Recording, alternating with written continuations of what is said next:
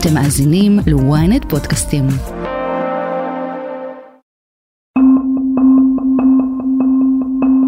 לאחרונה אנחנו שומעים דיבורים על תכתיב חד צדדי בינלאומי על ישראל שנועד לכפות עליה הקמת מדינה פלסטינית. דווקא בעת שישראל מתמודדת עם התקיפה האכזרית ביותר מאז הקמתה, הממשל האמריקני שהפגין תמיכה בלתי מסויגת בישראל, מעביר מסרים על כך שהוא לא ויתר על פתרון שתי המדינות.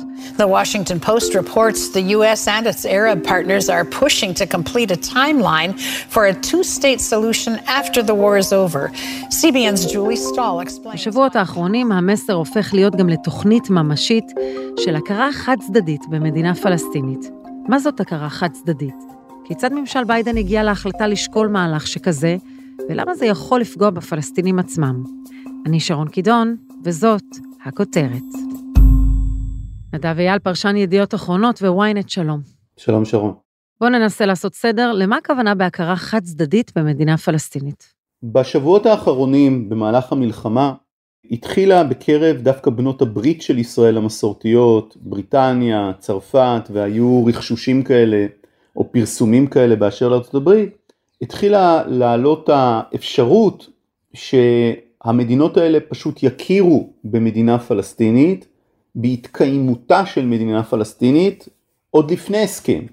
מדינות כדי להתקיים נזקקות בעצם להכרת קהילת העמים וההכרה הזאת יש לה משמעויות כמובן פרקטיות אבל יש לה גם משמעויות דיפלומטיות.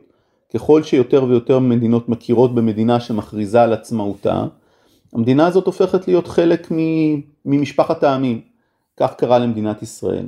תקופת הקמת המדינה את ההכרה דה פקטו, דה יורה במדינת ישראל. עכשיו דויד קמרון, שר החוץ הבריטי, אמר לפני כחודש שהעדיפות העליונה היא לתת לפלסטינים איזשהו סוג של אופק פוליטי, כך שהם יוכלו לראות שיש התקדמות שלא ניתנת לעצירה לעבר פתרון שתי המדינות. What we've always said is we believe in a two-state solution. And of course, as part of that, Britain, along with other countries, would recognize Palestine as a country.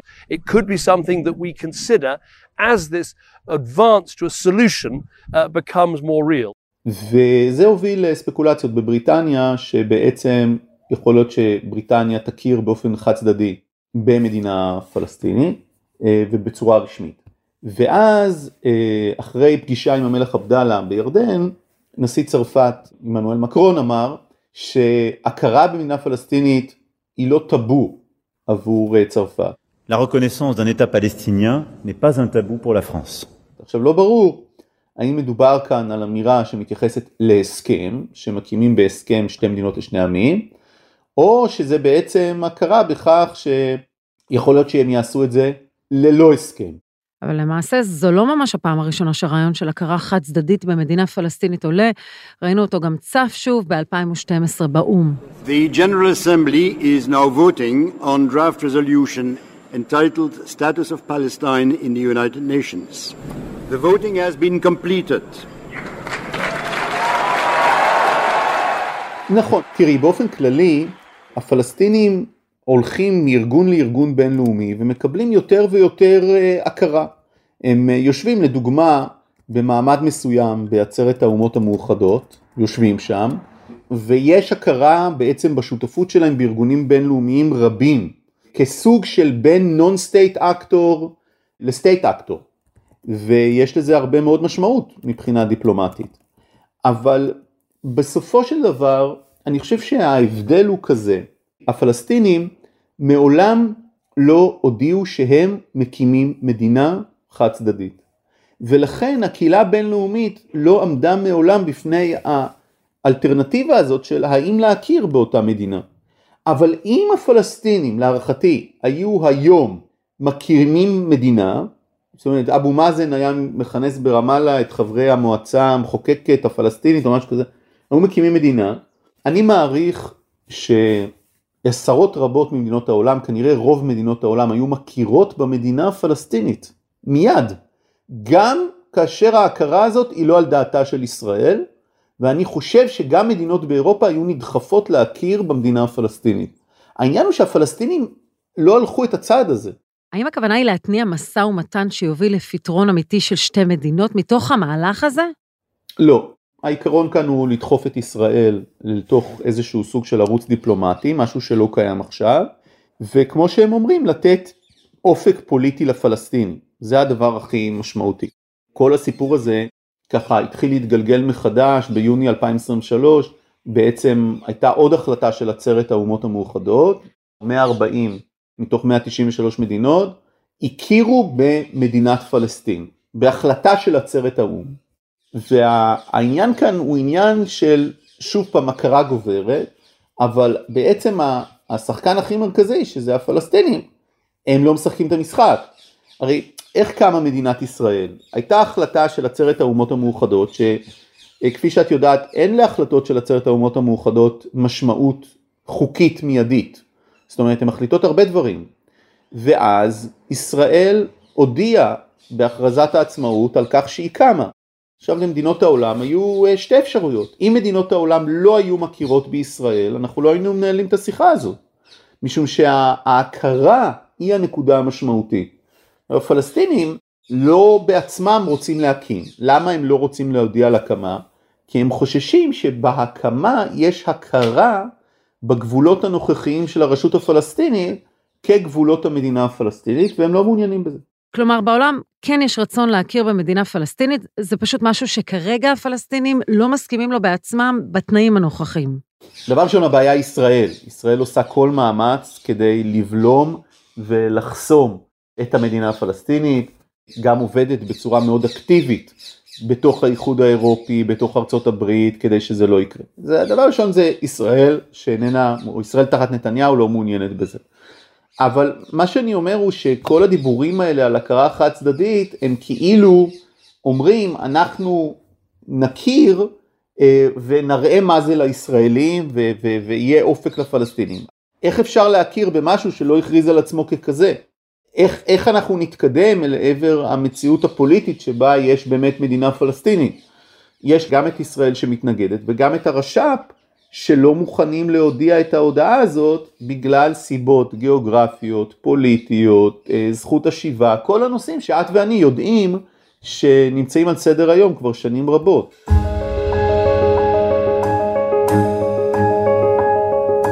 I made it clear to the Israelis that I think the only ultimate answer here is a two-state solution. It's real. We got to get to the point where there is an ability to be able to even talk without worrying about whether or not they're dealing with Hamas that's going to engage in the same activities they did on the 7th. Can't tell you how long it's going to last. But I can tell you, I don't think it ultimately ends until there's a two-state solution. אז אפשר להגיד שהמלחמה בעצם הביאה אותנו להכרח של עיסוק בבעיה הפלסטינית, בגלל העיניים של העולם שנמצאות עלינו יותר מתמיד, וההרס הבלתי נמנע של הרצועה? נכון, אני מסכים לגמרי. וזה משהו שאני חושב שהישראלים, לישראלים קשה מאוד להשלים איתו, ובצדק. ישראלים רבים אומרים, אנחנו חווינו את הטבח הנורא, המזעזע ביותר מאז השואה, אנחנו הותקפנו, אין בזה ספק, אה, הייתה איזושהי הסדרה עם חמאס ברצועת עזה, הוא הפר אותה. למה עכשיו עלינו מוטלת החובה והאחריות לטפל בנושא הפלסטיני, כולל הקמה של מדינה פלסטינית, אחרי שהפלסטינים הוכיחו, לפחות חמאס הוכיח, שהכוונות הן כוונות אה, זדוניות בצורה שלא תיאמן. למה זה עלינו? והתשובה לזה הבינלאומית היא, היא כזאת, כל עוד הבעיה הפלסטינית נמצאת ומשגשגת, כל עוד הסכסוך קיים, האזור תמיד יהיה על לואו של הר געש. כדי שהוא לא יהיה הלאו של הר געש, צריך להגיע להסדר פוליטי. את העולם לא ממש מעניין אם להסדר הפוליטי הזה יקראו קונפדרציה ירדנית אה, פלסטינית ישראלית, או יקראו לו מדינה פלסטינית, או ישראל והפלסטינים יחליטו על אה, one state solution, משהו שאף אחד מהישראלים שאני מכיר לא רוצה. את העולם מעניין שהעניין הזה ייפתר. זה לא שבזה שאומרים צריך להגיע לפתרון לסכסוך הישראלי-פלסטיני, יש הכחשה של זוועות השבעה באוקטובר. אלא אומרים, הזוועות של 7 באוקטובר הם עוד פרק בפרקי הסכסוך הזה. עכשיו עוד פעם אני אומר, זה נורא מעצבן ישראלים, וזה מעצבן גם אותי לעיתים קרובות, אבל בדברים האלה יש איזשהו ניסיון להגיד, אוקיי, לאן הולכים הלאה? מה הלאה? כבשתם את עזה, החלפתם את חמאס נגיד, אוקיי, אין חמאס. מה עושים עכשיו? מי שולט? מי עושה? ולכן הדברים האלה הם דברים שהם עולים וחוזרים ועולים, כולל הנושא של ההכרה. אבל בסופו של דבר זה מצביע על אובדן דרך של הקהילה הבינלאומית. הקהילה הבינלאומית פשוט לא יודעת כבר מה לעשות. היא לא יודעת איך לקחת את הסכסוך הזה ולקדם אותו למצב יותר מוסדר, ולהערכתי היא לא יודעת את זה בגלל שהיא לא מוכנה להכיר הקהילה הבינלאומית בכך שחמאס ואיראן וכל השלוחות האלה פשוט לא יאפשרו ולא מאפשרות התקדמות בתהליך השלום. כל עוד הן מתקיימות וכל עוד הן עוצמתיות הן לא מאפשרות, והכרה חד צדדית לא תעזור. אני מברך את אה, חברי הכנסת, כולל מהאופוזיציה, שהצביעו היום ברוב עצום בעד הצעתי שישראל תתנגד, שיכתיבו לה באופן חד צדדי הקמת מדינה פלסטינית. אז ממשלת ישראל החליטה להקדים במקרה הזה תרופה למכה, היא העבירה בכנסת הצהרה נגד הכרה חד צדדית. נראה שזה הדבר היחיד שהקואליציה מצליחה להתאחד סביבו, אבל מה ההצהרה הזו בעצם נותנת? דבר ראשון זה מהלך מעניין של נתניהו, בגלל שבעצם בנוסח הזה הוא רצה נוסח כמה שיותר רחב, הוא רצה שכמה שיותר אה, ח"כים יסכימו, ובאמת היה על זה קונסנזוס בכנסת, וגם כאילו יש עתיד הצביע בעד זה, וה, והאופוזיציה, רוב האופוזיציה, אבל הנקודה היא שלא נאמר שם לא למדינה פלסטינית, נאמר שם לא להכרה חד צדדית במדינה פלסטינית. ובמובן הזה אני חושב שבסדר זה אפקטיבי, זאת אומרת ישראל לא תקבל הכרה חד צדדית. אתם רוצים להגיע להסדר מדיני בעצם אומרת ההחלטה הזאת, צריך לעבור דרכנו. אוקיי, שוב אני אומר זה יתקבל בקונצנזוס רחב, אפשר להבין למה ישראל העבירה את ההחלטה הזאת, אבל מכלל לאו אפשר לשמוע גם הן, וההן הוא שאם לא שוללים בהודעה הזאת מדינה פלסטינית באופן כללי, ניתן להבין שייתכן שתהיה מדינה פלסטינית באיזשהו שלב בהמשך, רק שזה צריך להיות בהסכם. על הדבר הזה, המשפט האחרון שאמרתי, נתניהו לא מוכן להגיד אותו בשום אופן, למרות שהוא כבר אמר אותו בנאום בר אילן ובהרבה הצהרות אחרות, והיה חלק מהתהליך המדיני במשך שנים רבות, הסכמי וואי, מסירת חברון, תהליך אוסלו. נתניהו הכיר בכל המרכיבים האלה, כולל במדינה פלסטינית, משהו שיצחק רבין המנוח נגיד מעולם לא, לא התחייב אליו, שתקום מדינה פלסטינית, ואני מעריך שרבין גם לא רצה בהקמת מדינה פלסטינית, הוא רצה בהקמת אוטונומיה מתפקדת, אה, שבסופה אולי יהיה משהו שיזכיר מדינה. אבל ביבי כבר היה במקומות האלה, עכשיו למה הוא לא שם כרגע? בגלל סיבות שהן סיבות פוליטיות בעיקרן, ברגע שהוא יגיד את שתי המילים מדינה פלסטינית, הממשלה שלו נופלת, אחד, אבל לא צריך ללכת כל כך רחוק. היום ברחוב הישראלי, בציבור הישראלי, היכולת להסכים למדינה פלסטינית היא פשוט אה, דמיונית, ומסבירים את זה לאמריקנים, שהם פשוט משרתים את הקמפיין של נתניהו בזה שהם מדגישים את זה, כי אין שום סיכוי שהציבור הישראלי כמה חודשים, או ש... שנה, או שנתיים, אחרי 7 באוקטובר, יגיד כן, עכשיו זה הזמן להקים מדינה פלסטינית, בג'נין ובטול כרם, לא רחוק מנתניה ומכפר סבא, ו... אני, כאילו אין, אין מצב שזה עובר בתוך הציבור הישראלי, אגב לא רק אצל ביבי, גם אצל בני גנץ. ולכן אה, יש פה בעיה אמיתית, כי העולם, מה הוא רואה? הוא רואה סכסוך שמסלים, אז הוא רוצה לנוע להסדר. אין הסדר בלי מדינה פלסטינית. הישראלים רואים את הפרטנר בצד השני ואומרים אוי ואבוי אם ניתן להם עוד שטח שהם יכולים לפלוש אלינו ממנו, כמו שהם עשו בשבעה באוקטובר, מה פתאום מדינה פלסטינית, ומתוקף זה, אז מה פתאום הסכם? וההתנגשות הזאת היא בלתי נמנעת. הדיווח שהאמריקנים מתכוננים לקראת הכרה חד צדדית במדינה פלסטינית לא התבטא בהצהרות ישירות מתוך הבית הלבן, אבל האם הנשיא ביידן שוקל לשמור את ההצהרה כמהלך חירום להצלת קמפיין הבחירות שלו נגד ההתחזקות של טראמפ. תכף נמשיך, אבל קודם יש לנו המלצה חמה עבורכם לעקוב אחרינו בספוטיפיי, לעשות פולו באפל פודקאסט ולהצטרף לקהילת הכותרת.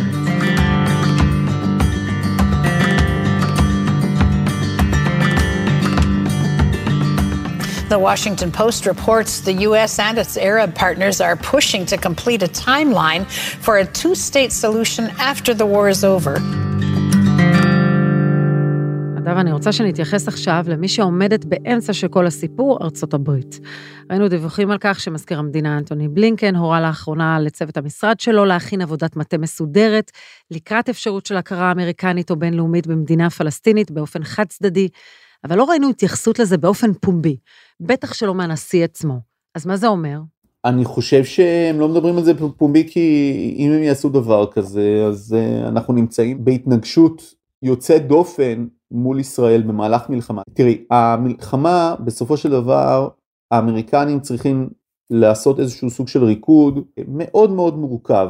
מהו הריקוד הזה? מצד אחד הם צריכים להישאר לצד בת הברית שלהם ישראל, הם לא יכולים לנטוש אותה במלחמה, לא רק בגלל שהם חושבים שאנחנו צודקים ושצריך אה, להזיז את חמאס, אלא בעיקר בגלל שזה ישדר סיגנל לעולם שהם לא עומדים לצד בת ברית, וכרגע הם לא בדיוק מצליחים בעמידה שלהם לצד בת הברית האוקראינית.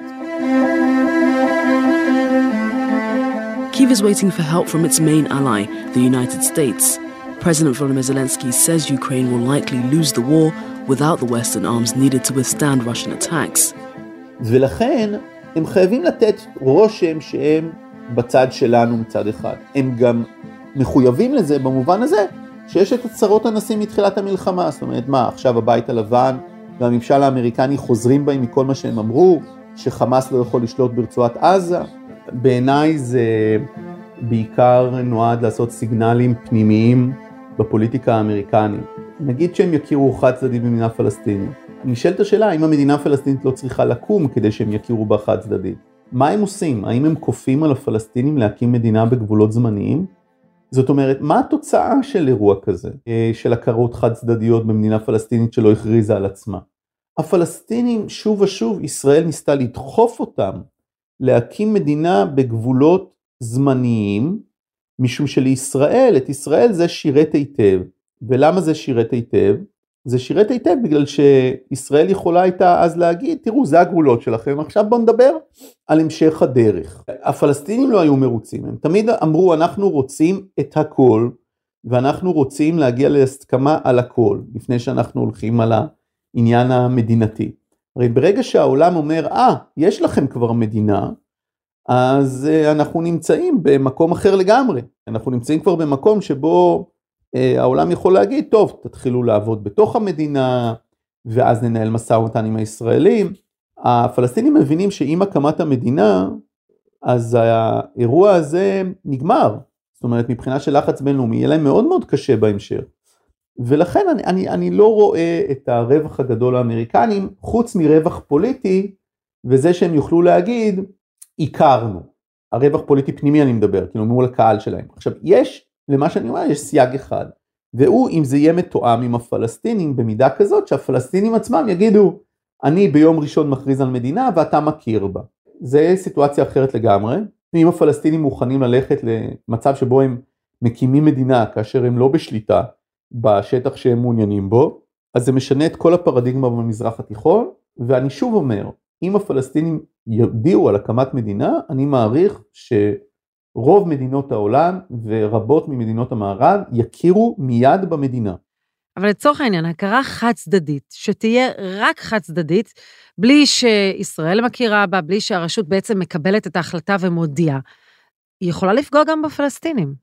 אני חושב שהכרה חד צדדית אה, שאיננה מתואמת עם הפלסטינים, פוגעת בהם בצורה עמוקה, משום שהיא שוללת מהם את אחד מה bargaining chips, את אחד מקלפי המיקוח המשמעותיים ביותר שלהם, והוא שהם לא מוכנים ללכת להסדרים שהם הסדרים שלא פותרים את הסכסוך, ו- ולהסתפק בפחות ממה שהוא המינימום שלהם, לא משנה כרגע אם זה 67 או 67 עם החלפת שטחים וכאלה. אה, אין ספק שהכרה חד צדדית במדינה פלסטינית היא סטירת לחי מצלצלת בראש ובראשונה למדינת ישראל, לא לפלסטינים, כן? הם תמיד יכולים להכיר בפלסטינים כמדינה, אה, אבל אז שוב פעם השאלה שאני שואל היא ומה קורה אחר כך? זאת אומרת זה כל מה שאני אומר, מה, מה, מה קורה ביום שאחרי מבחינת הפלסטינים ומבחינת העולם? איך זה מקדם את הפלסטינים לאנשהו? איך זה מקדם את ישראל לאנשהו ואיך זה מקדם את האזור לאנשהו ואני אני פשוט לא, אני לא רואה שום תשובה לשאלות האלה, זה בעיקר נראה לי כמו מין מהלך פוליטי סמלי ביותר. שוב פעם, אל מול אומה שלא רצתה להכריז עד עכשיו על עצמאות. עכשיו, על מה הם נסמכים? הם כן נסמכים על זה שהפלסטינים משחקים עם המונח מדינה, נניח במוסדות בינלאומיים, ובמקביל לא מקימים את המדינה, אוקיי? אני מזכיר, ישראל הקימה את המדינה, הייתה הרבה התנגדות, הייתה מלחמת אזרחים בעצם בתוך השטח שבו אנחנו ניצחנו את הפלסטינים והייתה פלישה לתחומי המדינה הצעירה והעולם הכיר בנו וככה קמה מדינת ישראל בדם ובאש אה, ובהכרה בינלאומית קמה מדינת ישראל.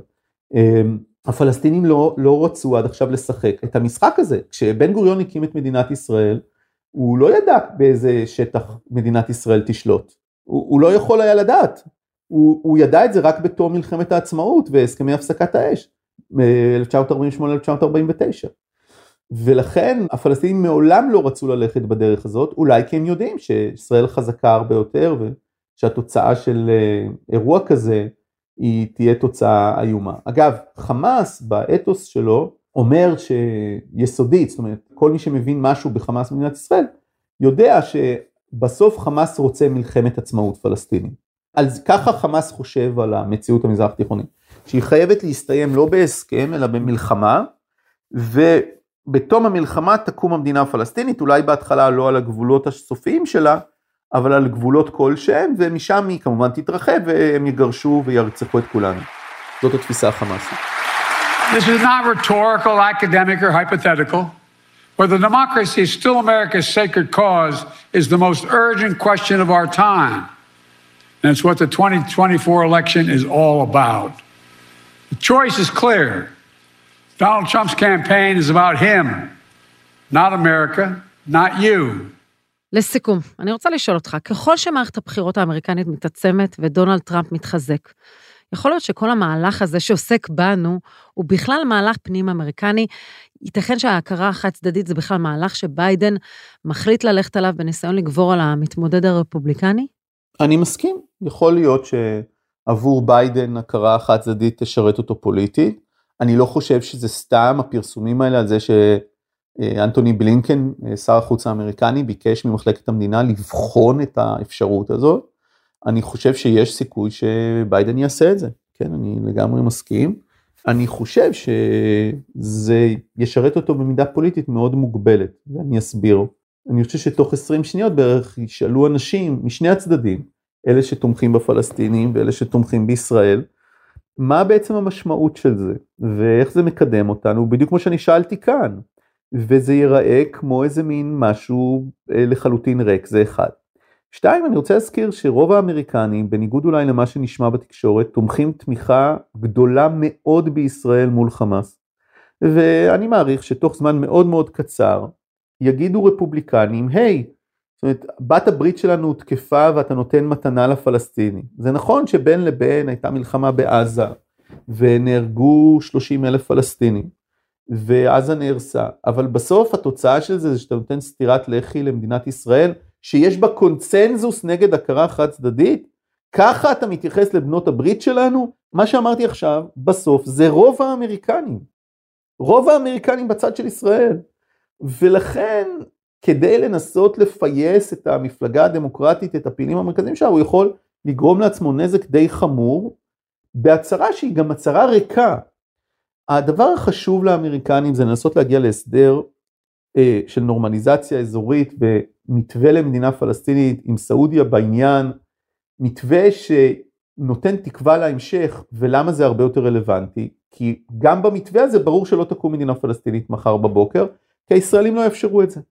זה דבר שהוא יכול להרוויח ממנו המון הנשיא האמריקני, כי הוא מראה שהוא הביא הסכם מדיני, והוא מראה שהוא בלם את הסינים, והוא מראה שהוא בלם את הרוסים, והוא מראה שהוא עצר את המלחמה, והוא מראה שיש מתווה למדינה פלסטינית, ויש שלום אה, או יותר שלום במזרח התיכון, ויש שיתוף פעולה, ויש יצירת בריתות, כל הדברים שטראמפ אה, בדרך כלל לא יצטרך לעשות לבד מהסכמי אברהם ספציפית. ו, ולכן אה, עבורו זה רווח מאוד מאוד גדול. הכרה חד צדדית להערכתי ייראה כמו כניעה לשמאל הרדיקלי, ולא ישרת אותו, אבל את יודעת, היועצים של הנשיא יודעים טוב ממני אה, מה טוב לו פוליטית. נדב אייל, תודה רבה. תודה.